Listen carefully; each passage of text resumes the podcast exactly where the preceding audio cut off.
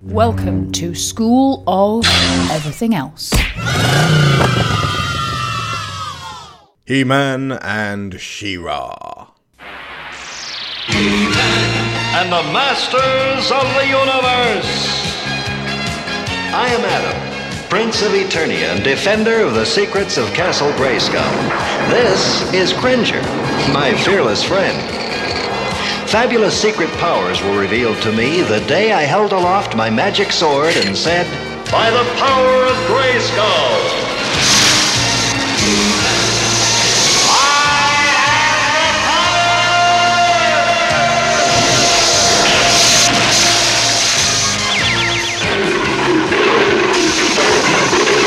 Cringer became the mighty Battle Cat, and I became He-Man, the most powerful man in the universe. Only three others share this secret. Our friends, the Sorceress, Man-at-Arms, and Orko. Together, we defend Castle Grayskull from the evil forces of Skeletor.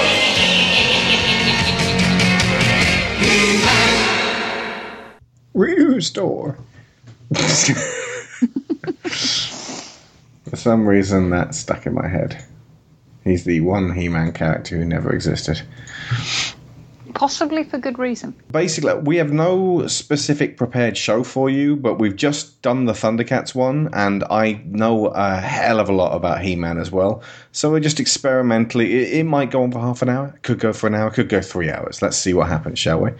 Um, but yeah, basically, we're going to give you a sort of a, a brief history of uh, the line, how it started originally as a toy line, you know, all the way through the ages up until today, where it sort of exists as a, a an action figure collector's dream, but uh, uh, otherwise merely movie potential.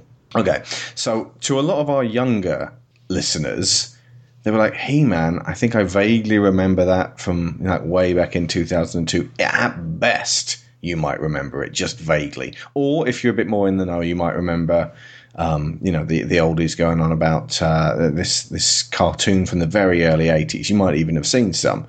To our older listeners, like in their 30s, probably going to remember He Man more, or certainly She Ra. What I'm going to play for you now by way of introduction is an edited section of my historical collecting guide to Masters of the Universe for Action Figure Resource. I repeat and reiterate a few of the points I make here later in this show, so apologies for the repetition, but you're also probably going to learn a few things, so I don't know, we're even. This is an in depth guide to one of the most significant toy lines of all time. At the very beginning, back in 1976, Mattel were offered the Star Wars license. They passed. It went to Kenner, those toys revolutionized the way movies and merchandise were marketed. Mattel kicked themselves, and so a line was in development with them over several years to meet the demands of a new, space fantasy hungry audience of kids. The early prototypes were a trio of macho roles with the idea that He Man would span many action settings, much like the early G.I. Joe or Mattel's own Big Jim line. The figures were designed with simplicity in mind and the male form exaggerated in its heroic proportions. Repurposed Big Jim figures were bulked out to super musculature with modelling clay, and then moulded in plaster and given painted sheet wax outfits. They were a soldier who literally had a neck breaking tank gun on his face, a fantasy spaceman with a suspiciously Boba Fett style helmet and rocket pack, and a familiar looking barbarian.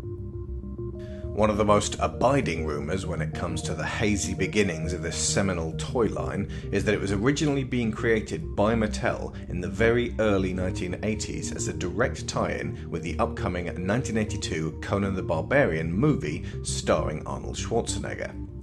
Mattel were in negotiations but eventually declined and released the Masters figures with their own mythology. Conan's rights holders did attempt a lawsuit, but Mattel won, presumably because Conan wasn't the only barbarian in comics or popular mythology, and the toy company were not under obligation to follow through with making kids' toys for a very adult themed movie crammed with sex and violence, though clearly there were influences from the artwork and the world, especially in those early stages and the pre cartoon fiction. Throughout the entire run, these figures had recurring body parts and accessories, rearranged in different colours to create new characters inexpensively. The designers gave each figure the same torso, either smooth or hairy, in different skin tones, which saved on new moulding. In Wave 3, Buzz-Off had Clawful's hand. He and Whiplash had the same torso and legs. Both of them had a differently coloured previously released weapon. Stinkor had Merman's head, arms, torso, and legs, all recoloured with Mekaneck's armour and a previously released shield. His more pleasant, pine scented heroic equivalent, Mossman, was just Beastman with green flocking and a previously released club. What made every figure unique and worth owning was that Mattel came up with a fun action feature for each of them. Buzz-Off had bee wings, Whiplash had a long rubber crocodile tail he could thrash other figures with, and Stinkor had a soft rubber head with patchouli oil mixed into the material at the factory stage, which gave him his pungent skunk whiff. As well as basic figures, there were an abundance of vehicles, accessories, playsets, and companions. Most notably, of course, was Battle Cat, He Man's steed of choice, and a character in his own right. This was actually an old tiger toy from the Big Jim line, repurposed again with armour. The Falcon Zoar was also from Big Jim, and of course, never want to pass up on selling us the same thing twice with a palette swap, Skeletor's Ride Panther was the same cat with purple flocking and green armour, minus the helmet. And Screech, the Wicked Falcon, was a recoloured Zoar, who was in turn recoloured from Big Jim's eagle. Likewise, Trapjaw, the evil warrior, was very similar in nature to Big Jim's enemy Ironjaw, who looked like a combination of Bond henchman Teehee from Live and Let Die and Jaws from The Spy Who Loved Me, mixed with the Red Skull. Castle Grayskull was a curious place, with everything suggesting it should be a villain's fortress. It's possible the fact that this shadowy, mysterious, and ancient stronghold was to be protected from Skeletor lent the mythology more of an intriguing angle, as did the lack of clearly defined history and origins for the characters and world in the contradictory comics and TV show, which rarely went into any motivations, allowing children to make up their own. These first two figure runs were released before the cartoon, he Man and the Masters of the Universe hit TV screens. Plenty of time back in those days to get themselves embedded in toy shelves, so that when the cartoon launched, kids would be actively seeking out the animated adventures of their plastic hero. Over those first few years, however, stories needed to be told to give the figures context and motivation. These were done in two forms the first was the mini comics written by professionals, some of whom would go on to even greater things, including animation legend Paul Dini of Batman and Donald F. Glut, who wrote many of the Star Wars novelizations. These comics depicted a sword and sorcery world named Eternia, touched by space age technology, a curious mix that proved hugely popular. In the very first comics, there was no Prince Adam's secret identity, which, by the way, is the least convincing of all time. He Man literally looks like a tanned, half naked Adam. He Man had two different battle harnesses, one for super strength, one for a force field, and he was given these mystical technological items by the goddess, who later became the sorceress. Back then, Castle Grayskull required a key made of two swords combined. This is why He Man and Skeletor have this quirk of their weapons in toy form, though it is never mentioned in the cartoon. The Eternian royal family and Teela existed, but He Man was a protector from the outside, a barbarian from a warrior tribe rather than a teenage prince imbued with the literal power of a mighty king of the past named Grayskull, which is what the canon of the 2000s cartoon eventually laid down, is actually going on when the famous transformation occurs. He Man of the mini comics also spoke in a completely different manner from the Ay, verily, forsooth mayhap we find a varlet on the nonce school of speaking. By the time the cartoon emerged, he was talking to himself all the time and wondering what the most morally upright and violence avoiding course of action would be. If you're a fan of these original mini comics, you can pick up the whole collection in one hardbound book or two digital volumes. The other storytelling aid, often overlooked, especially for today's figures, was the box art. This stuff took the Frank Frazetta style of fantasy drawing and masterfully worked the toys in, keeping remarkably faithful to their colour schemes and proportions, giving kids a vibrant way of seeing their playthings and stoking their visual imaginations. Incredible scenes were laid out before us as children, and it was our duty to give our figures adventures that equalled and surpassed these. One of the breakthroughs in the production of the Filmation series was that it would air every day of the week. This was virtually unheard of in those days, as most cartoons were aired on Saturday morning. So the first season ran from September through to December 1983, to be repeated again after its initial airing, and its ever presence combined with the toys being on shelves made it ubiquitous for kids. The cartoon borrowed heavily from Superman, with Teela playing Lois, always disparaging the meek and feeble Adam for being useless, while his apparently identical tanned twin brother saved the day, though never when Adam was present. Man at Arms became considerably more fatherly and was in on the secret identity. Orko was created as comic relief, which was odd considering everything in the cartoon was silly. Battle Cat's alter ego was a genuinely cowardly Scooby Doo style kitten of a giant green tiger named Cringer. Skeletor and his minions would bumble and bicker much like every other villain group of the 80s, their inability to hold together and follow through on a domination plan being their greatest enemy. And as mentioned above, nobody was ever stabbed or cut or even punched. Sword fights did not take place. It was mostly just firing energy beams at the ground and throwing Beastman into the mud over and over again. Despite this, the comic writers like Paul Dini and J. Michael Straczynski got to flex their creative muscles and occasionally characterize the colourful cast of heroes and villains in a manner uncommon in kids' entertainment at the time. This ran parallel with Hasbro's G.I. Joe, the six episode miniseries of which aired at the same time as He Man, but which didn't hit the same 50 plus episodes per season format for another two years, giving Mattel a head start. Transformers had its miniseries in 1984 and again hit mass production in 86. Thundercats began in January 1985 and ran for 130 episodes and an extensive LJN toy line. It was really these four shows and their tie in toys that took the baton from Star Wars, set the tone for the 1980s evolution of the action figure, and ran the race for viewing numbers and shelf dominance. I've done well over a hundred videos for this toy collecting site over the years, and you can find a lot of them on YouTube right now by searching for Action Figure Resource. Okay, on with the scheduled programming. How, how do we describe this? Let's do it like, like, as with Thundercats. Let's sort of just sort of lay out. Right, He Man, folks, for folks who are, uh, are unfamiliar, is a story about a prince who holds aloft his magic sword and shouts by the power of Grayskull, and then turns into the same guy but tanned and wearing much less clothes, and then says, I have the power, and then gets on a giant green tiger that he has transformed his own giant green tiger into an even gianter green tiger.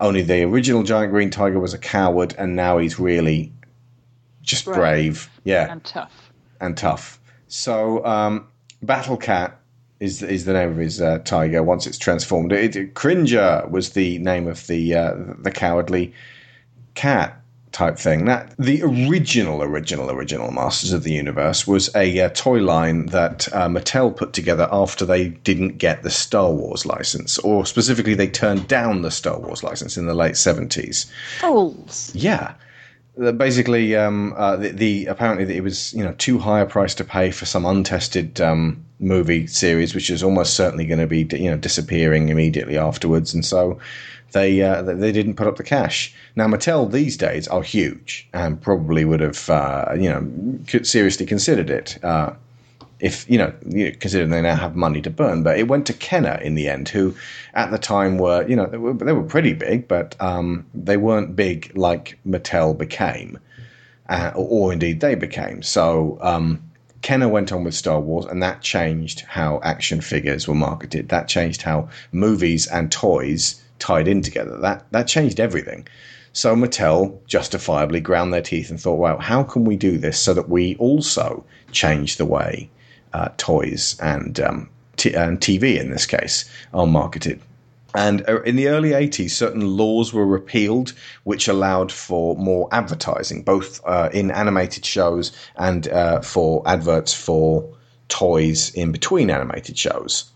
That basically meant that you could make a, a TV show of a toy line with a tie in toy line. As we said, this all in the, the Thundercats shows. He Man came along, then G.I. Joe, Thundercats, Transformers, and that, that, that pretty much changed everything right there. Uh, and but He-Man was arguably the first in that the toy line was already in gear in 1982. They'd they'd basically like commissioned with Filmation, now defunct, uh, to to make the uh, TV show, but they were they'd already um, pushed out the toy line. Um, one of the urban legends is that they were originally going to be Conan the Barbarian figures, but Mattel um, decided against it because Conan the Barbarian, when it finally came out, was full of sex and violence. And they were like, "Oh no, this is not this is not for our kids' line of toys." There may actually be some validity to that. Uh, the uh, rights holders to the uh, the Conan license tried to sue Mattel after He Man came out, but ultimately he's a barbarian. He's not Conan. So legally speaking, they were still within their rights to make a barbarian-based line of figures. Um, they were being courted but in the end, basically, they, they didn't go through with it.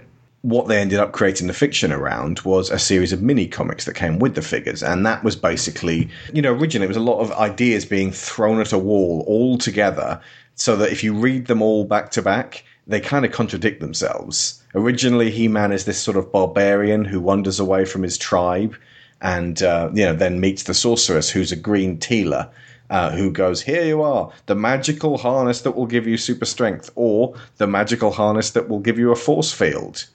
And then after a few issues of that, or a few figures, they drop that idea. We're like, no, actually, hang on. Um, he's Prince Adam. He's the weedy uh, Clark Kent style son of King Randor. And then, you know, he has to convince everybody that he's just Prince Adam, but really, he can hold aloft his magic sword and cry by the power of Grayskull, turn into Superman, He Man, and save the day. That that was the premise for the cartoon. Basically, it, it, was Superman, but as a barbarian, and he had a couple of people that he shared the secret with: Man at Arms, and avuncular um, uh, master of weaponry who uh, was kind of useless in a show where nobody ever got hurt ever. and, Although he is, um, he's Adam's bodyguard, isn't he? That's his his role in the fiction in the original uh, version of it, I think he's Adam's bodyguard. In the uh, 02 version, Teela became Adam's um, like stick to him like glue bodyguard. Mm. Uh, I, am I'm, I'm not sure whether Teela was his, his direct bodyguard in the uh, original TV show. I think she was because she kept. I think she was certainly supposed to be training him because she kept constantly berating him for being a wimp. Mm. And uh, this was a, a, pretense that Adam had to keep up, just like Clark Kent. Um, but it was a very very simple show. They didn't really deal, you know, it, uh, for the time, they dealt with some comic type um, uh, depths, which you know boggled the mind because basically up until that point it was Snagglepuss and Hanna Barbera and Scooby Doo. Mm-hmm. There was no storytelling within animated shows, not really, not certainly not over time, and it was prey to that whole sort of like reset button at the end of every episode. So um, there's a really good episode, uh, you know, comparatively speaking, uh, where Teela finds out who her mother really is, it's the sorceress, and um, they have to kind of reset her at the end. You know, it, it's uh, uh, she won't remember who her mother is, only that her mother loves her, and it was a really it's kind of a sweet ending, but at the same time, it's infuriating that Teela is not allowed to develop, and no one is. Um, and if you watch the animated show by today's standards, it's it's embarrassing but at the same, it's not as embarrassing as as what was going to come later. But um, it's it's got this, you know, as a major fan of Archer and a lot of Adult Swim type stuff, it's got that style to it. So when people walk and when people talk, there's that kind of um, there's a certain quality to it, which is now linked with some of the funniest, most adult related uh, animation out there. Mm. But isn't that specifically because the creators of that animation grew up on this style and so they've created their shows to emulate that? Yeah, yeah. And also because it was cheaper. When they made Aqua Teen Hunger Force, they were using old Jonny Quest backgrounds, literally culled from the Hanna Barbera archives. Um, And uh, yeah, so yeah, the uh, the original toy line was like um, I've actually got a list here. I'm not going to go through all of them because that would be mental. But um, yeah, so in 1982, you got your He-Man, your Man at Arms, your Stratos, who was like a flying dude, your Teela, uh, Skeletor, Beastman, Merman, and these were you know only given their uh, uh, background in the comics. And uh, Zodac, who was an intergalactic policeman who was neutral. Damn his neutrality. And I used to, I used to, I, these were like my first action figures. I, I was uh, born in 1980, so uh, around about 82, 83, I was just about old enough for these to be the first like plastic toys I was given. And all of my fights ended up like at tea time, they all had to go home. And, and like you know, it was it was always in the middle of a, a pitched battle. I was like, right, how do I end this one? Uh, and then tea time. I, I got better at endings later. Uh, also, um, if you twisted their waists repeatedly, um, like you twist them once and then they would like spring back to a power punch. Uh, twist it ten times, their legs fall off, and then that's it. No, yeah, your Skeletor now has no legs ever. And since you're three, you can't afford to get a new Skeletor, and you your requests for please get me a new Skeletor fall on deaf ears. thank thank you for Kobra Khan, really, but Skeletor, he's like the second most important dude. Uh, yeah, so Wave 2, Man-E-Faces, Ram Man, Evil Lyn, who had yellow skin. Um, She did. Faker, but not in the cartoon. Trap Jaw, Triclops. And that, that was basically around about that time that they started making the uh, animated show. And it was 65 episodes, and then season two was 65 episodes again. And it only technically ran for like a year and just over a year because um, it, this was one of those syndicated shows that, um, that, like it was designed to be run every day of the week. So 65 episodes on UK TV, that's over a year, but on American TV, it's over in three months by by Christmas time if it starts in October. Um, so they did that two years in a row, and that was it for He-Man. And but and but you know, wave three, wave four, wave five, and these, these are like 1984, 1985, 1986, going way beyond the original cartoon. Uh, in 86, we're into um, no, in 85, we're into the Horde, but we'll get to that in a second. Um, but yeah, it, it, basically ran all the way up to the original toy line uh, of Masters of the Universe, Wave 7 in 1988, which was Laser Power He Man and Laser Light Skeletor, only released in certain parts of Europe. But up until that point, there was like uh, those were the seven, 69th and 70th characters released, and these were inexpensively priced, same as the uh, um, um, Kenner Star Wars ones, but they were larger and meatier and had kind of a um, a chunky heft to them. And for a certain age group, that style is going to really always evoke Masters of the Universe. There was nothing really exactly like it Thundercats were much taller. Um, Star Wars was much more slender. G.I. Joe were much more slender with loads of articulation. And Transformers were obviously robots. Um, and then by the time, you know, new lines were coming out, they were. Um, they had kind of gone with the, the, the larger Kenner style figures, which were not very detailed, but like everyone was doing that kind of figure in the uh, early 90s and it, it, you know action figures became very generic, which makes the Masters of the Universe feel kind of special.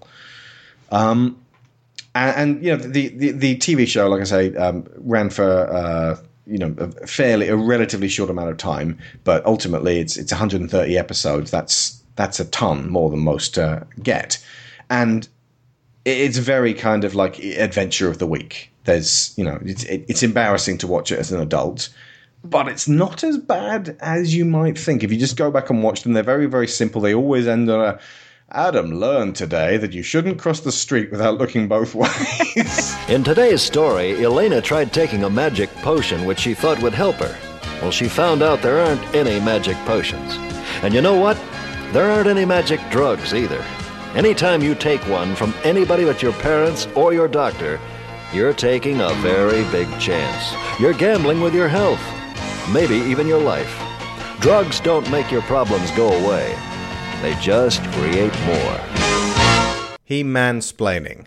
And it's it's not even monster of the week because they tended to have the same monsters Yeah. every episode. and uh, we haven't mentioned the baddies, but Skeletor was uh, the villain, who was a blue man with a yellow skull for a face, who um, was maniacal and um, uh, specifically in the uh, comics, really rated himself. He was like, you know, you know, yours may be the might. Hang on, I'll do it in the proper Skeletor voice. Yours may be the mightiest body in the universe, but mine is the mightiest brain. and he he was immensely pompous and non-threatening. I was going to say, yeah, unlike Mumm-Ra in the Thundercats cartoon, Skeletor was totally non scary because he was so A, egotistical and full of himself, and B, incompetent and never actually achieved anything. He was incompetent and he surrounded himself with incompetence. So, uh, you know, when his plans didn't go wrong, he'd always blame it on Beastman. You bumbling nitwit! And he'd fire an energy bolt near Beastman, which would scare him and, like, throw rocks out.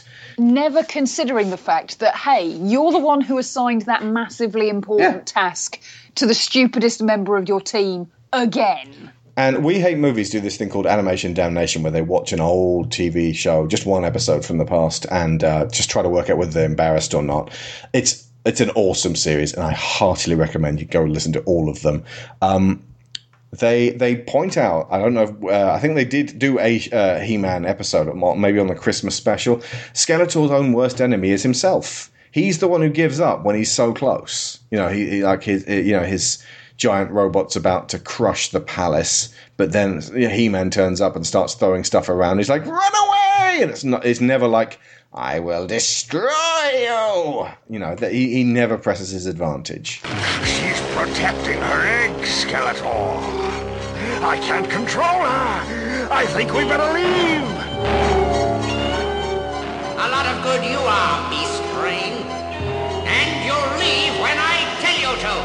where, where, where did he go? To the crossroads of all universes, where he is destined to spend the rest of his days wandering an alien world, not knowing who he is or where he came from. Skeletor, why are you forcing honest men and women to do your dirty work? You should be ashamed of yourself. Honest men do an honest day's work, or I destroy their village. Why, you. This thing is almost as silly looking as Skeletor himself. Well, who asked you, you little vermin? That was a big mistake, Skeletor. Not as big as the mistake you're about to make, He-Man. You fool, you can't reach me. That's what you think, Skeletor. If I can't go around, I'll come through. No! So, He-Man and his friends have survived. Welcome, He-Man.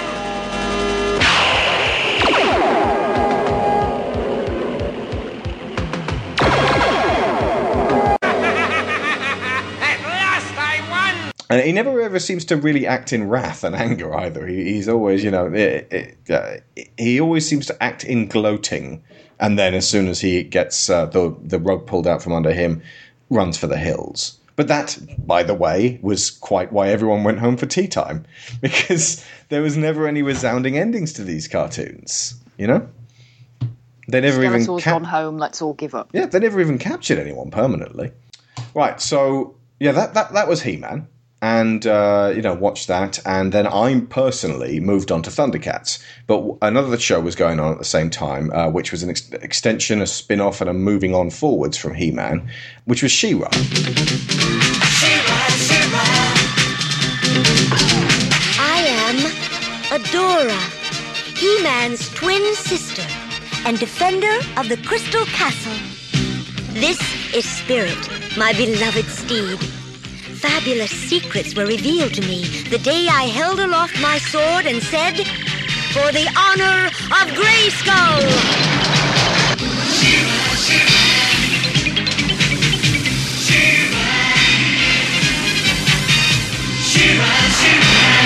I am She-Ra!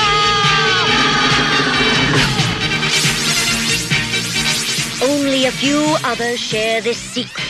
Among them are Light Hope, Madame Raz, and Kowl. Together, we and my friends of the Great Rebellion strive to free Etheria from the evil forces of Hordak!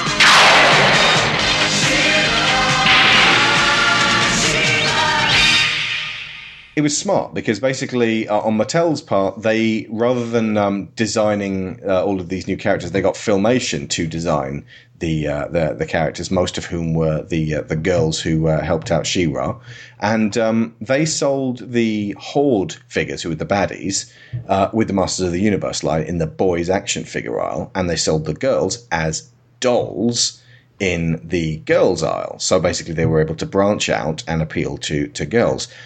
I really wish we had some female She-Ra fans on this show right now because right now She-Ra kind of fascinates me insofar as the accidental feminism that went on there. Your thoughts, Sharon? Hmm. It's again another. trying- oh, sorry, hang on, Karen.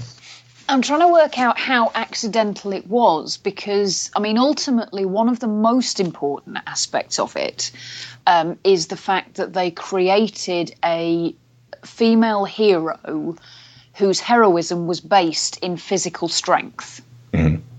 Um, now, She-Ra wasn't the first character to do that, obviously, um, and I think Supergirl, Wonder Woman. it- yeah, indeed. Um, and I think to a point there's an expansion. She's more Wonder Woman than Supergirl, Yeah, definitely. Definitely. Um, but I think there's also an element of um, uh, the female barbarian in Conan. Um, Red Sonja.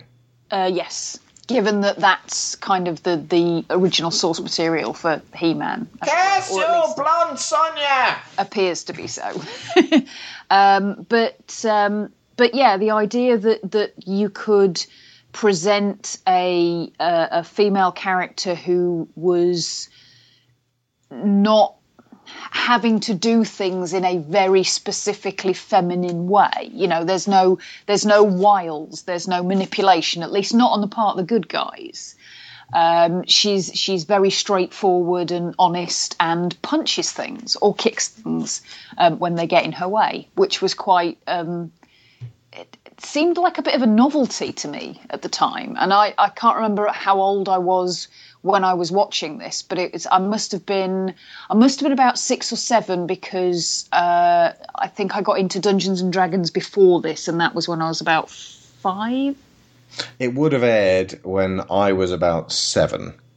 So uh, you oh might God, I have might been. have been even older than that. You might have been so about- I might have been, I would have been eight or nine. Yeah.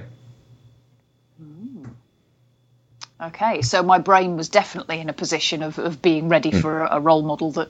It might have been earlier than that. It, it aired in America in uh, in '85, so it, it could have aired in the UK uh, a year earlier in 80, 86, um, giving me that slight hangover before uh, before Thundercats turned up. But um, but it would have been a fairly short window. And the reason I didn't really get into it was um, that I just I found most of She-Ra's friends to be very floopy and girly. I did quite like She-Ra, and I really love the intro music. Yeah. Um, but yeah, I mean the the rebellion that that Princess Adora is part of, um, and I, I mean the the basis of her story is that, and it's all introduced in um, uh, a feature length in inverted Hmm. commas, five episodes strung back to back. May I explain the storyline of this one? Oh, okay, yeah, go ahead. Um, right, He Man's twin sister, like basically Luke and Leia, when they were uh, uh, infants, Skeletor and his mate Hordak uh, crept into the castle to steal both infants. Um, but so that they could, you know, strike at the heart of King Randor, their hated enemy. Um, only succeeded in pinching one of them because I think Queen Marlena turned up, He-Man's mum, or both of their mum, and tossed Skeletor in the trash. And uh, Hordak uh, ran off with Adora to another dimension, Etheria. They didn't go after him. I think the sorceress placed a spell on the whole of Eternia that everyone would forget that, which is great. And uh, then 18 years pass, and Hordak has uh, brought up this child as uh, one of his force leaders. She she helps him to subjugate peasants, and then um, He-Man turns up because the sorceress has sent him to to get her back. Uh, gives her the sword and says, "Hey, you're my sister." And um, she goes, "This is absolute cod shit." And then they, they lock him up and try to drain his power. And then she wakes up because she has a dream with the sorceress trying to talk to her, goes down to, to rescue this man who claims to be her brother, picks up the sword, and transforms from, um, you know, mean spirited enforcer Adora to She-Ra, the Princess of Power, which is totally fucking badass. And um, then you know, cue no action at all as nobody gets hurt. Uh, because n- no one did in, in animation of this day. But basically, the idea of um, She-Ra, you know, throwing off both this uh, this secret beguiling oppressor who's been, uh, you know, using Shadow Weaver, his black mage, to, you know, basically hypnotize this girl for years to to keep her true nature under wraps. It's it's kind of it's kind of Mad Max Fury Road. In that she's like, no, fuck you, Immortan Joe, I'm out of here. And she goes and joins the Great Rebellion and, and decides to basically take the fight to him. And that's a great story. That is a, a, a story that should be done now in movies. Um, you know, more than He Man, actually. Um, and it's, it's, it's a bit tangled as well. It's a bit Rapunzel. Uh, in the, uh, the the whole idea of uh, a, ki- yeah, the a captured princess, princess. being there. yeah. um, you know, if, if I was going to develop it as a movie, I would uh, develop all the relationships. And uh, oh, hey, you know what? I might. Um, but the idea of um, Adora basically taking a feminine power and going up against this oppressive masculinity, uh, you know, I'm going to go ahead and say for an animated show, it's well ahead of its time because there's nothing else like it until I guess really Sailor Moon came along. Um, I know very little about Sailor Moon. Most of what I know involves skirts, Yeah. so I, I, I can't. I don't know if I can really draw the parallel. Well, then, uh, uh, a female power going up against uh, an oppressive masculinity that wasn't right there for uh, men to drool over because she's wearing a, a skimpy sailor outfit. I'm sure Sailor Moon has hidden depths.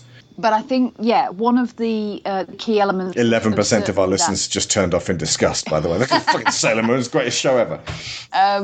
yeah, one of the, the key elements I think of that that first five episode um, movie, as it were. Which is embarrassing to watch, by the way. Aside It, from the it is awesome, a bit, yeah, um, large chunks of it. Are, the narrative's great, but the actual execution is, um, as with all He-Man and She-Ra stuff, kind of mawkish. Yeah. Um, but you have um, uh, very specifically, or Adora very specifically, throwing off the um, the paternal influences in her life, and it's not just um, Hordak, who's obviously you know hypnotized her and, and brought her up as um, not just a, a captured princess in a tower as well. That's that's important. He's actually given her a role in the army, and um, you know she's had stuff to do. But I think they explain away. Oh, I've spent most of my life training in the fright zone. yeah. and it's that she hasn't been that cruel in her life, but she has to wander around Etheria, seeing how incredibly cruel the Horde actually are, to work out, oh, hey, I'm not really cool with this. Indeed. Um, but then when uh, He-Man takes her back to Eternia to see her real parents, Which is they lovely. basically say to her, "Wonderful, you're back. Now you're going to stay with us." And she says, "Well, no, actually, there's a rebellion going on back there on Etheria that I really need to be a part of." My responsibility. So yeah, exactly. So she's she's not only rejecting the um, the oppressive lying elements of patriarchal influence, but also the the um, protective, comforting, safety elements, and saying actually no, there's there's a world for me without any of you telling me what to do, and that's kind of where I need to be right now. Um, so for for a girl growing up, yeah, that's pretty awesome. Uh, but again, you know, there would have been uh, like 90 episodes that followed, or just under, and there was no real progression of her character because it was a show in the 80s, not uh, not later. Yeah, Which is a damn And shame. I, I will be honest, I don't really remember a great deal of the plot lines. Hmm. Where you know, compare that with Dungeons and Dragons, where I could probably tell you about most of the episodes. Fortunately, with D and D, there was only 25 episodes, fewer That's to true. remember. A lot less to remember. But there's also there's a it's worth mentioning Catra. There's a female villain called Catra who's another one of Horde's um, Hordak's minions, and she's out of her tree. She's like totally doing a uh, an Eartha Kitt. Now this will be perfect type voice. Oh, enjoying yourself,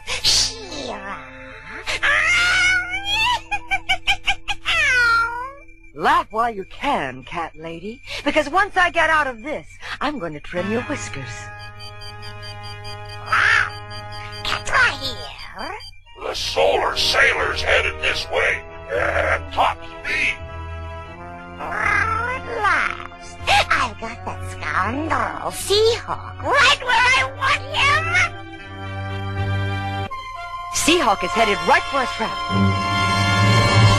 Which is even better than Horde is like this. Hordak is like an evil pig with serrated red teeth and a cannon on his arm.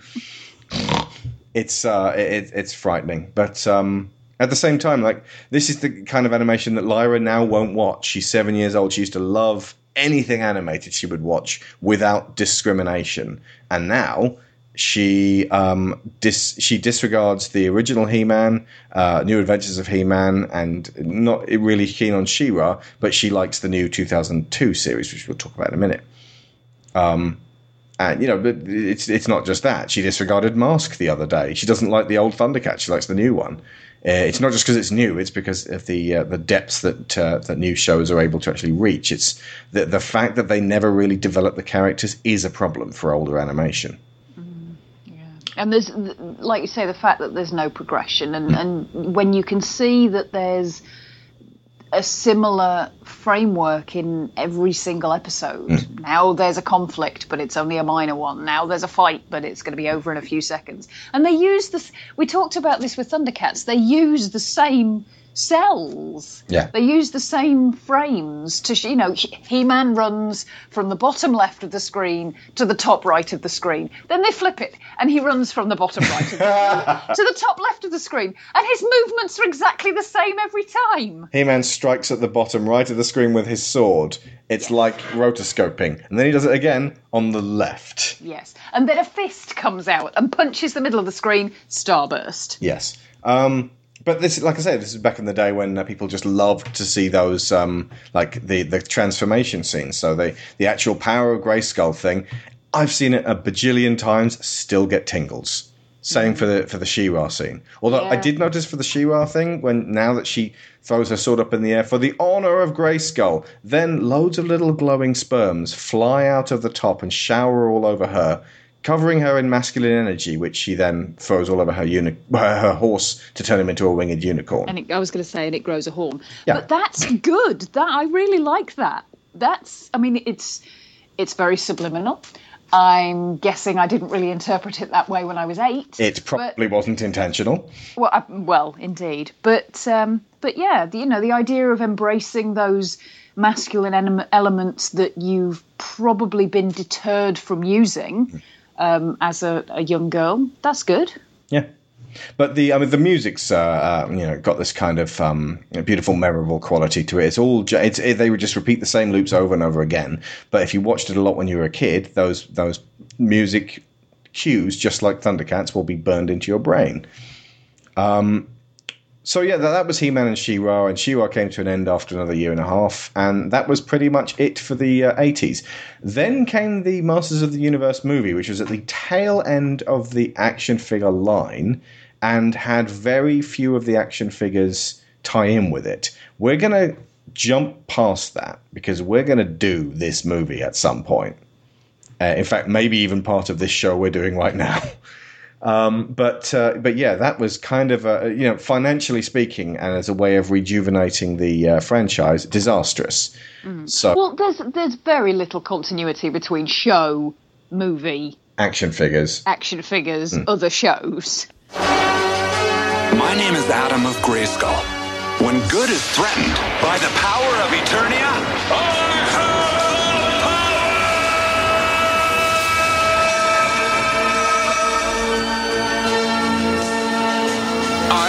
summoned to the future by the last of mankind to defend them in their hour of need.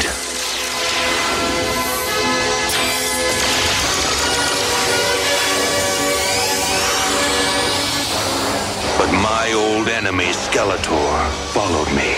Now, here in the future, he has found new allies to help him in his never-ending fight against all that is good. Yet on Primus, I too have found new brave friends and a new family.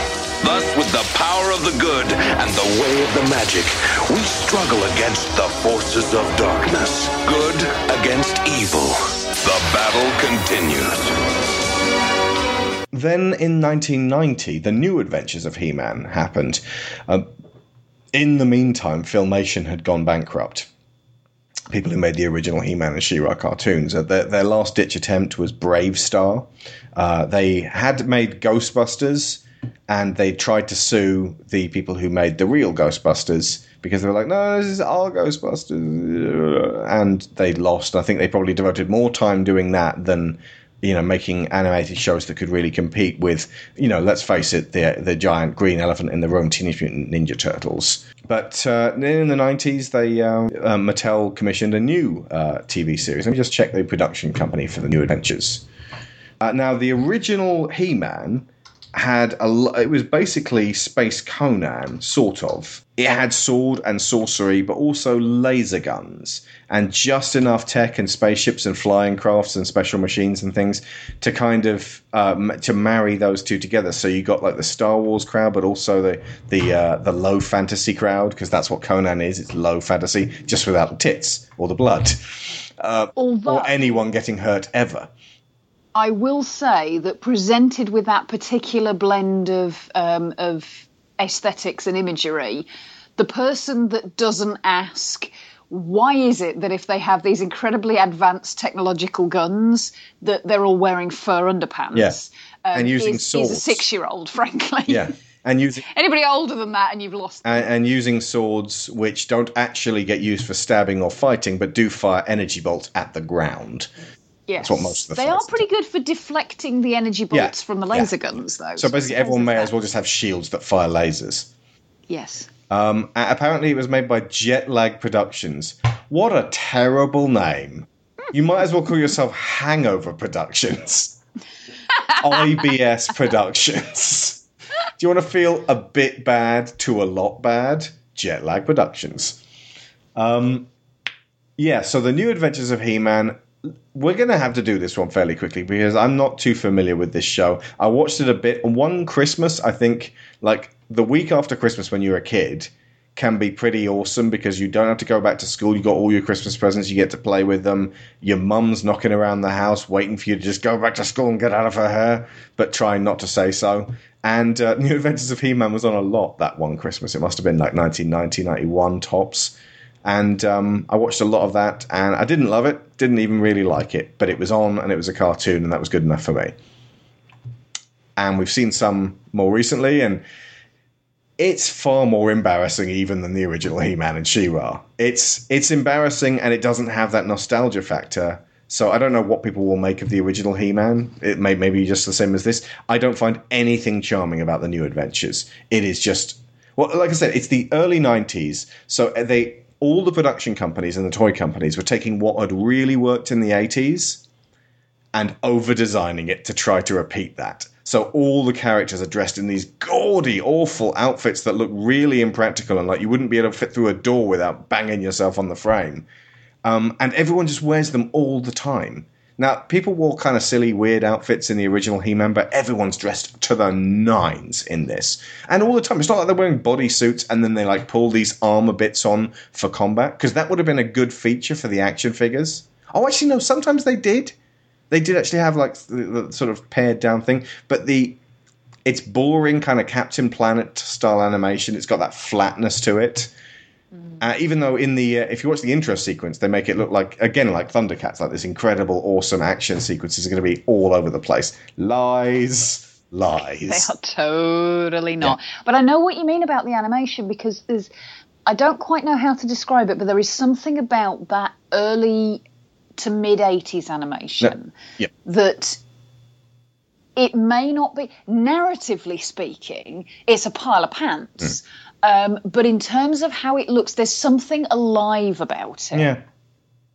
And there's something so fresh faced and so like trying to be cool about early 90s animation. From the period of basically everything that Animation Damnation has ever done, it's like its heyday is 1989, maybe 1990 through to 1994 to 95. It's just that one period when animation really sucked balls, apart from Batman the Animated Series and X Men, which was also good. Okay, but but and I will say this: in the early '90s, pretty much everything sucked balls, and I will tell you for why. Except Jurassic Park. And the fashion and the music and everything that I remember about the early '90s can be summed up with what you're saying about these animated shows. George Bush. Everything. Oh, The Simpsons was still No. good. well, yeah, The Simpsons was doing And it was something a bit about to get but- really good.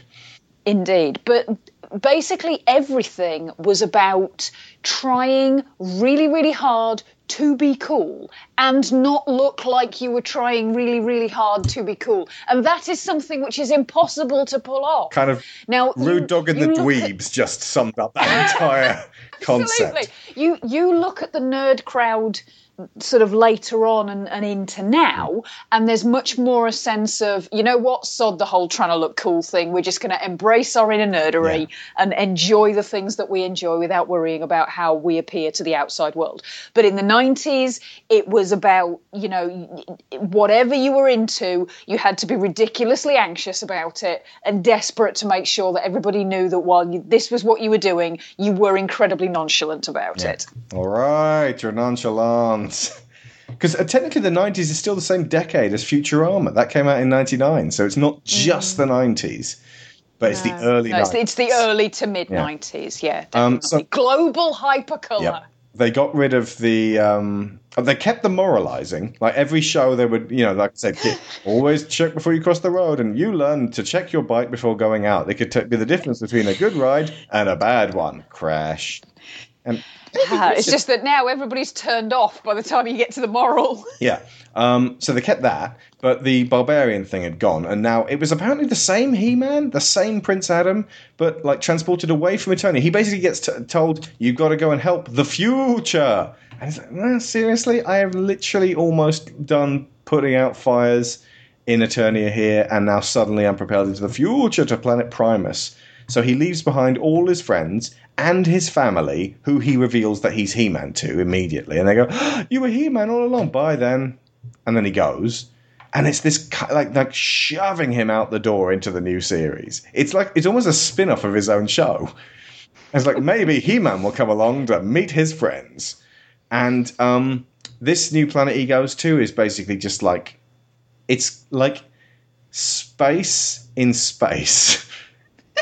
Does that make sense? Like it's it's what's a good way of putting it? It's like Thundercats but rubbish. Um, it's all like it's in it's oh, it's a planet with like space fighters and jet fighters and people wandering around in like Centurions armor and a bunch of colorful new figures. Um, and they're being besieged by the mutants, who are a bunch of weirdos. And um, yeah, mutants were bad at this point again. After mutant turtles were good, and the mutants were bad in Thundercats. Um, but either way, oh, and X Men mutants as well. Everyone was mutant mad in the eighties and nineties, but they couldn't be sure whether mutants were good or bad. They do seem to have tried to take elements from various different cartoons and put them all in a blender, Yeah. which is never a good idea. It doesn't have its own identity. He Man has ditched his No. classic outfit. Even like in the first frame, he's wearing this new outfit, and there's, there's mm. no which is basically just trousers and boots. Yeah, it's it, that's the thing. They've underdesigned He-Man. He's just wearing the required uniform, tights, and um, and his power sword's completely different. There's no explanation for why. Um, in the, basically, the toys got made before this again, and they were nowhere near as appealing. They had that horrible, like chunky, day glow '90s style to them. Again, like over designed without actually being particularly cool. And um, Skeletor was also brought in, and he has a completely different voice. He's the evil Skeletor. Here he is talking to his henchman Flogg, who, coincidentally, has a helmet shaped exactly like a gland's. The crystal is too dangerous. Oh, Flogg whines like a baby. I'll show him power beyond power. Oh, yes, yes. I can feel its power in me. I can feel my greatness. Oh, nothing in the Tri-Solar Galaxy can stop me because, because I am greater than the Tri-Solar Galaxy. Oh, yes. I am greater than the universe. I am greater than all.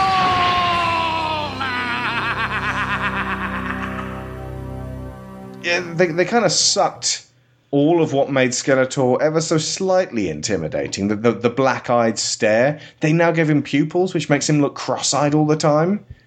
And he's got this voice which does this all the time, rather than this, which is much more dynamic. And that's it. I can't think of anything else. But He Man has a ponytail. He has some really boring friends. And it's got a really awesome intro. However, I don't get why Adam continues the Adam persona in this. Why can't he just be He Man? Well, yeah, I mean, I'm not entirely certain why he he had to maintain the secret in the first one, but at least Well, he didn't want had- his friends or family being the targets for Skeletor. Guess who the targets for Skeletor are? They just happen to be the Eternian royal family. It doesn't matter. Just be He Man.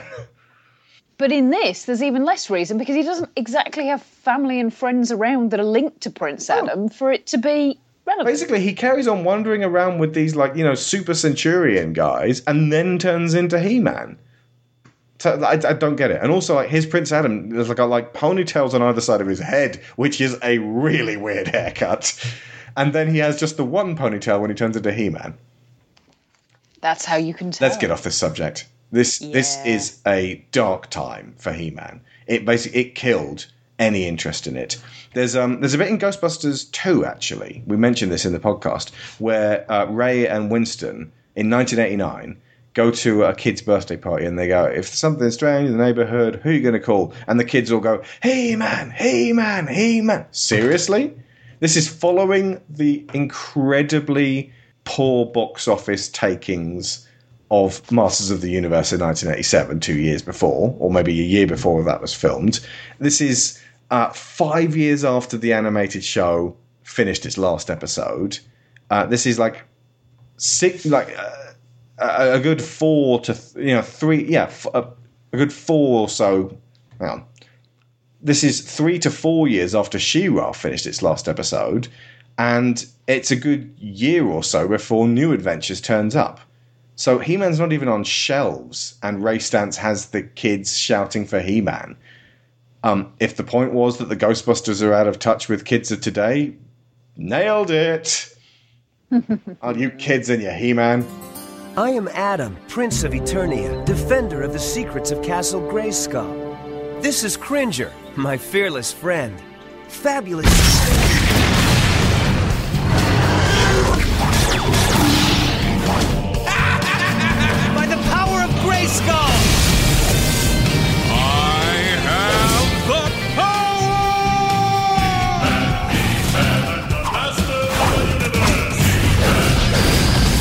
So 12 years went by of absolutely nothing. And then Mattel came around and went, look, we, we totally want to do He Man again. We still have the license. Let's see if all of these adults who are, you know, uh, used to be kids and used to like He Man have the cash to buy He Man figures again and invest in watching a new cartoon. And so they made uh, He Man 2000X. I don't get the whole 200X thing about it. I, I it's 2002, but I think that the point was supposed to be it's going to run and run and run. So we can't call it 2002 because we can't call it 2000 because people stopped naming things 2000 around about the year 2000 because they realized, oh, hey, there's a shelf life to these. So Dracula 2000. So um, it should really have been called He-Man 2002 because it only lasted a year. He-Man 2002 slash 2003. But no, they called it 2000X because this thing's going to run and run. Although clearly not much longer than 2009. Otherwise, it would be 20XX. Anyway. New version of He-Man starts with a kind of a, a, a, a in the in the cartoon um, a tribute to the uh, old um, intro, and then immediately awesome explosions happen and it uh, suggests that oh hey it's going to be like the old he-man but like with you know way wicked awesome new animation loads of proper fights and maybe some character development uh, which it was. So that's actually kind of an accurate intro sequence. What think you of the 2000X He Man and the Masters of the Universe? Not a lot. So did everybody else. Exactly, which is possibly the reason why it didn't last long enough to be 20XX. Yeah. Nothing else to that? Okay. So they basically went down to the original designs of the uh, 82 He Man, um, taking a few more cues from the uh, mini comics as well, actually. Uh, and uh, they, the action figures were much more and cut and. And. They got the sculptors, the Four Horsemen in. If you know your action figures, you'll know these guys like absolute superstars. But yeah, basically they they kind of they resculpted, remolded all of those uh, original classic figures. Now the problem with the action figure line was they like the first line was like just the uh, the original classics. So you got He Man, Stratos, Man at Arms, Skeletor, Beastman, Merman. Like pretty much same as the first original line. Then as of um I think it was as of wave two, they started putting variant He Mans on the shelves, or like different He Man in different armor, or, or with a different sword, or you know, slightly different outfit. It's it's basically just He Man again. So you'd come into the toy store and you'd be like looking for, you know, um, Faker. No, obviously not Faker. He was a San Diego Comic Con exclusive. Um, you'd be looking for Prince Adam or Cyclone or Man-E-Faces or Roboto or Buzz Off or Evil Lyn or Two Bad or Whiplash. But all you'd see were Deluxe Battle Sound He Man, Deluxe Battle Sound Skeletor, Jungle Attack He Man, Smash Blade He Man, Deluxe Samurai He Man, Deluxe Samurai Man at Arms, Spin Blade Skeletor, Deluxe Samurai Skeletor, Martial Arts He Man, Battle Glove Man at Arms, Ice Armor He Man, Mega Punch He Man, Shield Strike He Man, Deluxe Battle Armor He Man, Sky Strike Stratos, Fire Armor Skeletor, Deluxe Battle Armor Skeletor, Wolf Armor He Man, Snake Armor Skeletor, Serpent Claw Man at Arms, Serpent Tracker Mekaneck, Snake Hunter He Man, Snake Crush Skeletor, Snake Teela. Ooh although she might actually have been uh, San Diego Comic Con exclusive. Claw Attack Stratos, Mecha Blade He Man, Snake Armor He Man, Trap and Smash Orko, Ice Armor Skeletor, and of course, who could forget Mecha Blade Skeletor. There were also repaints of Ram Man, Skeletor, Beast Beastman, Merman, Triclops, Trapjaw, Two Bad Triclops, Manny Faces, Mekaneck, Cyclone, and another Skeletor, one of which had a bright orange face and garish gold armor and looked like utter shit. Here was the problem, folks. You go into a toy store, you're trying to find Fisto or Zodac, and all you find is He Man after He Man, and everyone thought that was rubbish. The kids didn't like it, the adults didn't like it. And that's how you kill a line. So after a year and a bit, in uh, late 2003, they killed it, cancelled it. Uh, it was like basically halfway through season two, and in season three, guess who they were going to bring in? She-Ra, Horde, Oh. all of that stuff. Complete expansion on the line, but you know, didn't work. Sometimes it's because they throw in like too many giant rocket packs with uh, the uh, uh, the characters. People don't like it. Sometimes it's because you know the, uh, they tie a animated show line in with a movie line, which is entirely unrelated. Uh, sometimes it's because they do a whole bunch of different um, Lion-Os in different uh, scales. Oh, and they did do minifigures of the He-Man ones, which came out around about the same time. weren't particularly fantastic, and um, and that killed the animated show. It killed the line, and then that was it. That was the sort of last ditch attempt to get He-Man onto screens. There has never been another attempt to make a He-Man animated show. That was that was 13 years ago, and that's kind of dismal because I'm not sure what kids would make of He-Man done straight these days. And I'm not sure what they'd make of He-Man done straight, but with like, oh, a super muscle power battle. Because I mean, you saw what they did with Moss Man in the one we watched today, Orko's Garden. It was, you know, he, he's he's totally awesome. He's you know, a giant. But he's he's Amaterasu meets that nature spirit out of uh, Princess Mononoke, and you know he helped to take down Evil Seed, But they're very basic animated shows. I mean, Justice League Unlimited came out just after this. You know, Samurai Jack was already out. Uh, we were two years from Avatar: The Last Airbender it really, you know, if you sit down and watch it, it can't hold a candle to the best of animation in the 2000s. Good lord. Um, which is a damn shame because basically, like, if you got the right team behind this with some really good writers, you could really work on making it a, an, an ongoing show, which made winks and nods to the previous um, uh, lineage, but really kind of moved upwards and outwards and became its own thing. Kind of like, I mean, from the sounds of it, the, the new Muppets show is actually is turning heads, like doing it like The Office. Mm. You know? Yeah. And that's how fast TV moves, folks. We only recorded this a few months ago, and the Muppet Show is already dead again. So, I mean, that was basically it. I won't go on about uh, Matty Collector and uh, Masters of the Universe classics. I will say briefly that in 2008, Mattel did their own collector line of really awesome figures that were mail order only, and um, they, you know, they charged like twenty eight dollars for them plus like ten dollars postage, and they're, you know, they're beautiful. They're beautiful recreations of the original uh, figures, but you know, way you know, even more articulate, beautifully sculpted. They've got loads of little fan treats in there, like you get um, a Beastman head for uh, the original Moss for Mossman, so that he can look like the original guy, or you've got an alter- alternate head which makes him look more like the 2000X version. You know, just little, things. Ninja comes with a little belt that you can give to Jitsu that, to make him look like uh, Jitsu from the 2007 NECA Staction line, which is a beautiful reimagining of him. Just tell people to go and watch your Masters of the Universe video at Yeah. Action Figure. actionfigureresource.com. I did do a, uh, a full comprehensive video guide for this, which uh, I believe is premium content. And uh, yeah, if you do like action figures, that's where to go. In fact, if you like action figures and you don't know that I've been doing action figure resource videos for years on YouTube, you've got a huge library of stuff to watch through. I think you'll really like it.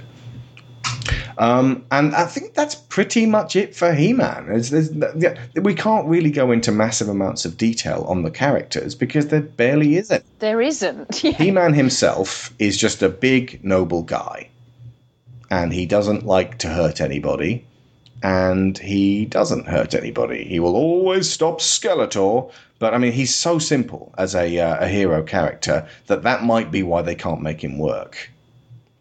You know, I'm I'm trying to think if there is any modern parallel. Sure. But then people he-man fans have argued that thor is he-man done right and in fact if you look at uh, and we'll say this other master of the universe um, movie episode that you know it, it follows the same lines as the 2011 thor movie Mm, yeah. No, that does, make sense actually because um, Thor without his powers is basically Adam because Adam is He Man without his powers. He's not a completely different character like Clark Kent and Superman. Hmm. potentially if the right team of writers could work on this they could actually you know fully expand on the uh, the, the, the mythos but also really build on the characters like Teela is a, is an excellent example of a you know a, a, a young female character who you know even back in the day was like I'm not just going to be a damsel in distress and you know that's a, that's a basic template nowadays. You can really work with that and, and give her something much more to make her more like Katara or Toph, even somewhere in between those two. Or, or Although these days she probably wouldn't be wearing heeled boots, a leotard, and a snake bra. agreed. Right, Sharon and I have now agreed that every time a movie or TV show or even video game commits a shoe related crime, especially in regards to women's footwear, we're going to play this clip from the IT crowd where Jen simply shouts, The shoes! What was all that about? Well, like all women, she's shoe mad. It's a bit sexist, isn't it? Do you know one woman who isn't obsessed with shoes? No, but I only know one woman. And she just left the room shouting, The shoes the, the, the sorceress is a, uh, a great kind of mysterious uh, female presence in the show. And uh, one of my uh, favorite episodes of the 2000X one was one of the ones near the very, very end where um, He Man, young Adam, flashed back to hundreds of years in the past when Castle Grayskull, this mysterious, shadowy castle that he's always trying to defend to stop Skeletor from getting into, uh, was under attack by Hordak, and the King of Eternia at the time, King Grayskull, went through various trials to uh, get a power sword, and then died defending the castle, and then his essence went into this sword, which is what He Man's pulling out. You know, when he transforms from Adam. So, by the power of Grayskull, Grayskull's actually a guy. He is being possessed by a 200 year old ghost. Which calls into question is he entirely aware of who he is when he's He Man? I mean, that's something that writers can really go into. And what happens when. He Man goes over 9,000? They, if they're going to do it, they need to get Straczynski back at a con- as a consultant at the very least. Because, yeah, J. Michael Straczynski and Paul Dini were working on the original He Man cartoon. Paul Dini of Batman the Animated Series. J. Michael Straczynski wrote Thor. Uh, sorry, not from the very beginning, but he has contributed towards Thor, and in fact contributed towards the Thor movie. He was in the Thor movie. He's the dude with the beard who tries to help Stan Lee to pull the hammer up. That may be what. Oh, do you know? This may be why the quality of animated shows took a nosedive in the early to mid '90s because All the good writers had gone to comics. Incredibly, yeah, yeah, exactly that. Yeah, Maybe, maybe.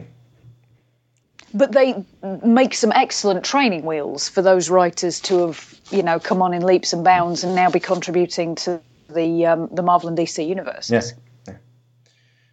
So, I mean, I think that's it for He Man. Any more characters we can talk about? I mean, Skeletor could definitely do with some deepening up.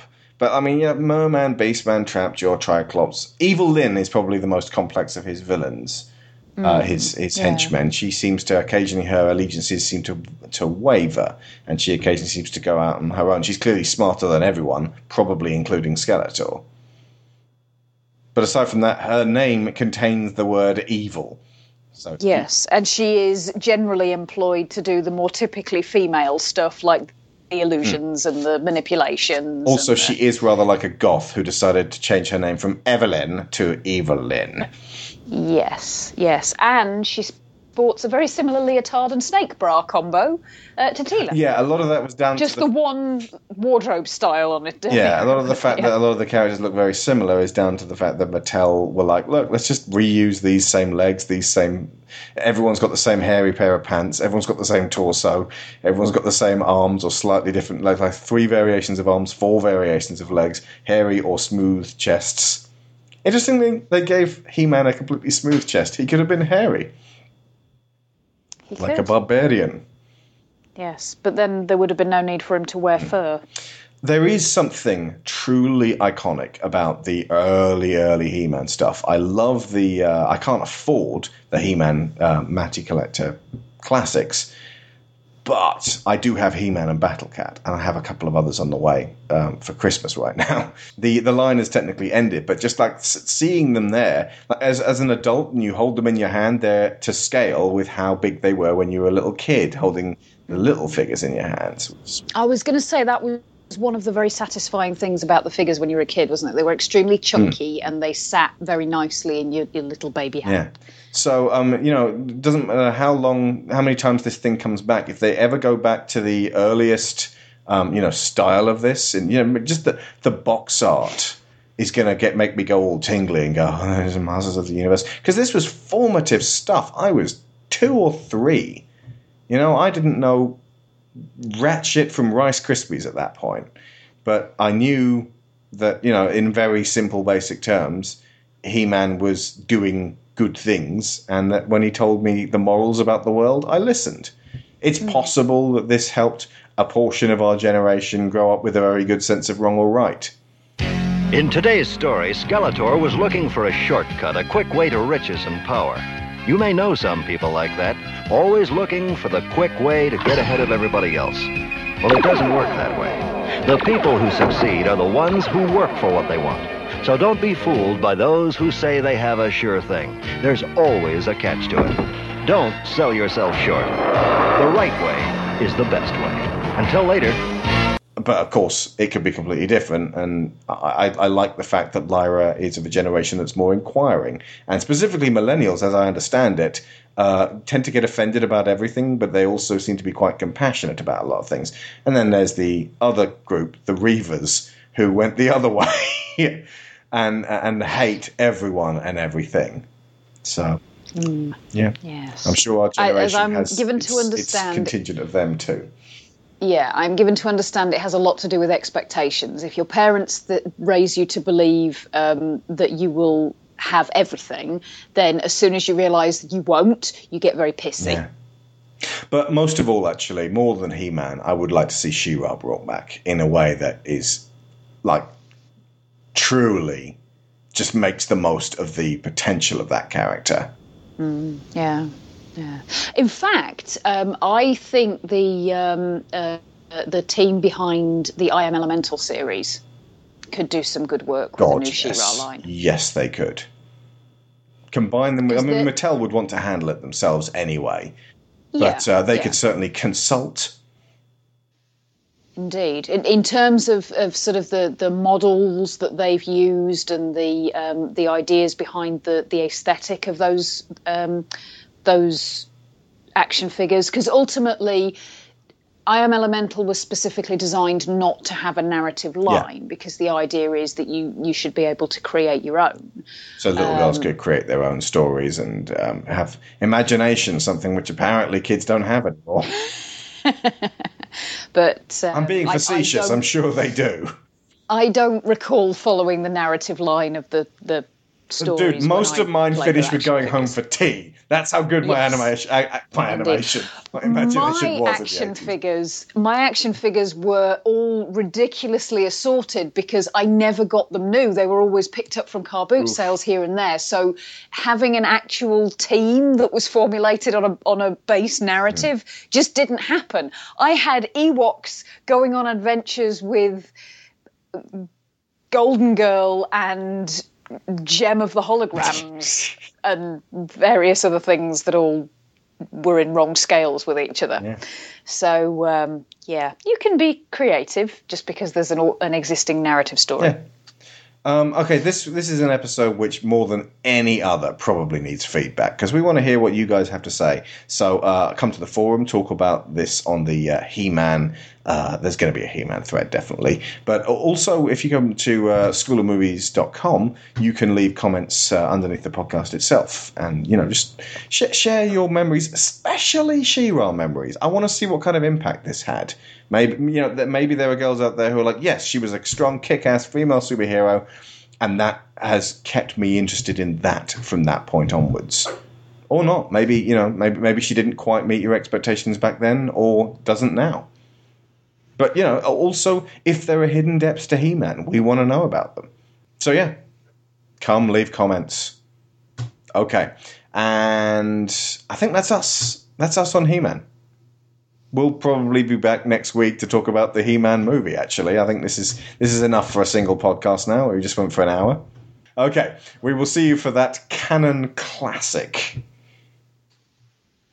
Uh, I've been Alex Shaw, I've been Sharon Shaw. and by the power of Grayskull, I have the power.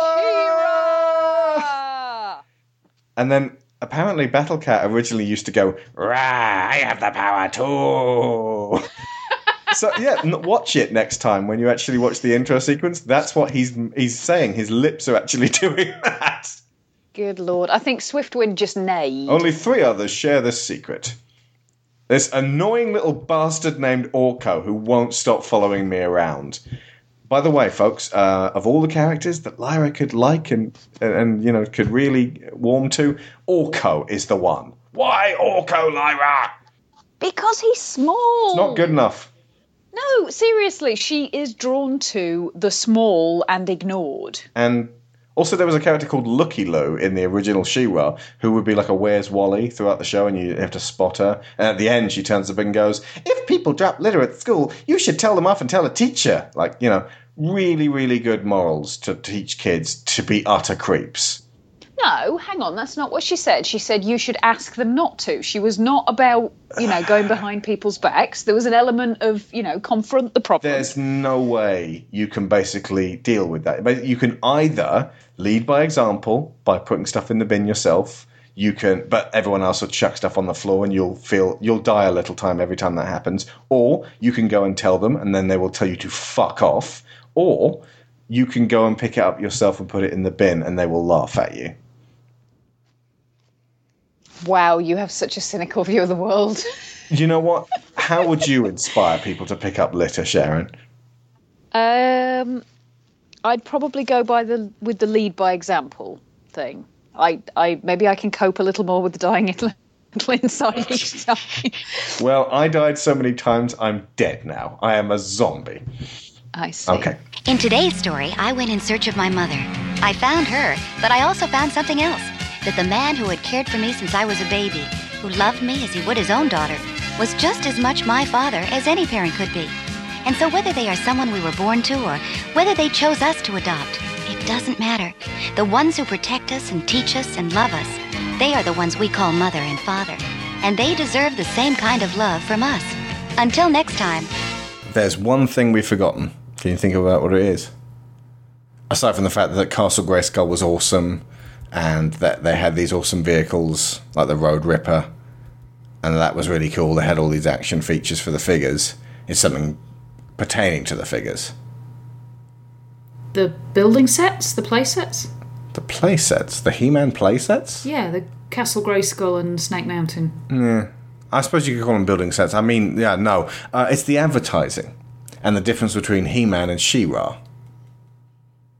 Remember the uh, the the He-Man ads? Basically, they had like little boys whipping out their He-Mans and Skeletors and going, "I'm He-Man, I'm I'm Skeletor, I'm gonna invade Castle Grayskull. No time for you, Skeletor." And they'd basically do what boys do when they're play fighting with He-Man, and the, mu- the they'd always be surrounded by these awesome sort of background. Like to begin with, it was just in a living room, but then by you know the, by the end, it was like this sort of magical fantasy realm with like gravel and water and fucking fog machines.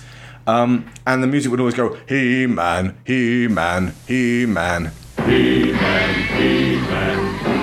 Go get him, Dragon Walker! Go! Dragon Walker, Battle Armor, He-Man, and Skeletor and Merman each sold separately. Step right this way, He-Man! Batteries not included. What's that? Dragon Walker! Take that,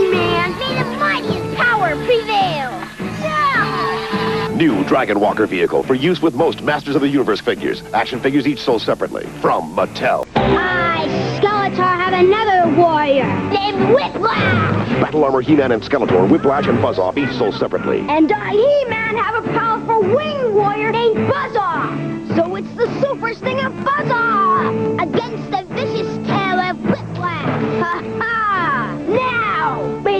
Now, may the mightiest warrior win! Buzz-Off and Whiplash figures are new from the Masters of the Universe collection. Other action figures also sold separately. From Mattel. But the She-Ra advertising was on a puffy cloud, and it just un- we we've done this on the Never Mind the Buzz Geeks episode on uh, cartoons or maybe commercials. This was the She-Ra ad. Which is just a line of ads where it was just basically a woman singing, She's pretty as a flower, but she's got a secret power. And all of these were basically girls going, You can brush her hair. And like every advert would go, You can pretend. Like this was something that girls just didn't do. They're just like, I, I don't pretend. I cook dinner in my cook dinner set, or I play nurse. But that's about as much pretense as I do. Despite the fact that Barbie and Sindy had been going for quite some time at this point. Well, no, because that's not pretend. That's a real domestic situation where you also go to prom. I don't know. It's it basically it's saying, look, girls, it's fantasy. We know it's alarming. She has a sword, but it's covered in jewels. Don't be too upset by this. You can pretend. Okay? Please pretend. Pretend you like our figures. they're not figures, they're dolls. And don't say that they're not dolls. They're dolls. Definitely it helps in marketing. And they go in the pink aisle, and no boy will ever approach them because they'll have to go through the pink aisle. And if you want the horde, you're gonna have to go to that scary action figure aisle. This is Princess Adora, sister of He-Man, and her gentle horse. Each sold separately, you can pretend. She's lovely as a flower, but she has a secret power. The magic sword in one stroke, and she's got the strength of a tower. A She-Ra necklace for you to wear. Free in specially marked packages while supplies last. She-Ra doll Princess of Power comes with everything you see here. From Mattel. Gleaming in the morning light, home of She-Ra shining bright, Crystal Castle. You put it together. She-Ra sold separately, you can pretend. Magic things shine everywhere, cause it has a secret power. Lifted high on her throne, She-Ra in Crystal Castle, Princess of Power. Crystal Castle comes with everything you see here. She-Ra dolls sold separately. New from Mattel. That last one's the most insulting of all of them because She-Ra saves the world alone. We never see what was at stake or why the world needed saving in the first place. We also don't see how she saves the world on her own. And also, that's not the point of the show. Over and over again, She-Ra requires the help of her friends. The whole point is to rely on your friend. Oh. Toy companies in the 80s. But then, like, all of the uh, girls' adverts for She-Ra were all sort of like no conflict stuff. Hmm. So Well, there's going to be no fighting in your. Forty-year-old male advertiser in doesn't understand small girl shocker. There was one with Catra that went, a very bad but pretty cat. And it was like, you know, Catra vaguely menaced She-Ra, but then was dealt with within 12 seconds. Mm. And everyone went home for tea. I think that might have been you pretending.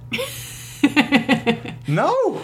This was way after I did that. I might have been an advertising executive age two. I don't know.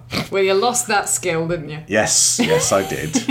I- I, I can think like a marketer, but not a marketer from the 80s, because that just baffles me. Anyway, so yeah, adverts. Check them out on YouTube, folks, because some of them are astonishing. What do we have here? It's Castle Grayskull. And it's mine. Not so fast, Beastman. He-Man! You can pit He-Man against Beastman playing for the power of Castle Grayskull. You have to put the castle together. Beastman's escaping. The throne, Dad. Dad, you saved the castle. Castle Grayskull from the Masters of the Universe collection. Meanwhile, little girls are going to their mums. Mum, can I please play She-Ra with you in the Crystal Castle? No! Remember, She-Ra saved the world alone. Now go brush your hair. You can pretend. Stealing powers where she's at. A very wild but pretty cat. That's Catra. And here's lovely Frosta. True blue friend of She-Ra. Dolls each sold separately. When Catra shows her catty side. Frosta can freeze her in stride. The fate of the world's in the hands of these beautiful girls. Princess of power. Catra and Frosta dolls each sold separately. She-Ra doll also sold separately. New from Mattel. Uh, I'm Alex Shaw, I'm Sharon Shaw. and school's out. School's out.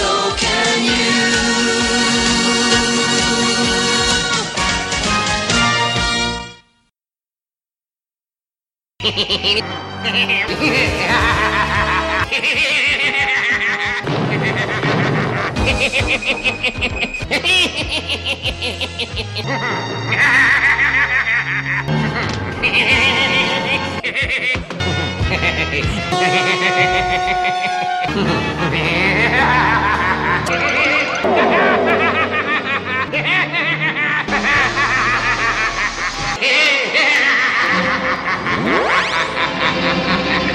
Okay, that was fun. That was good.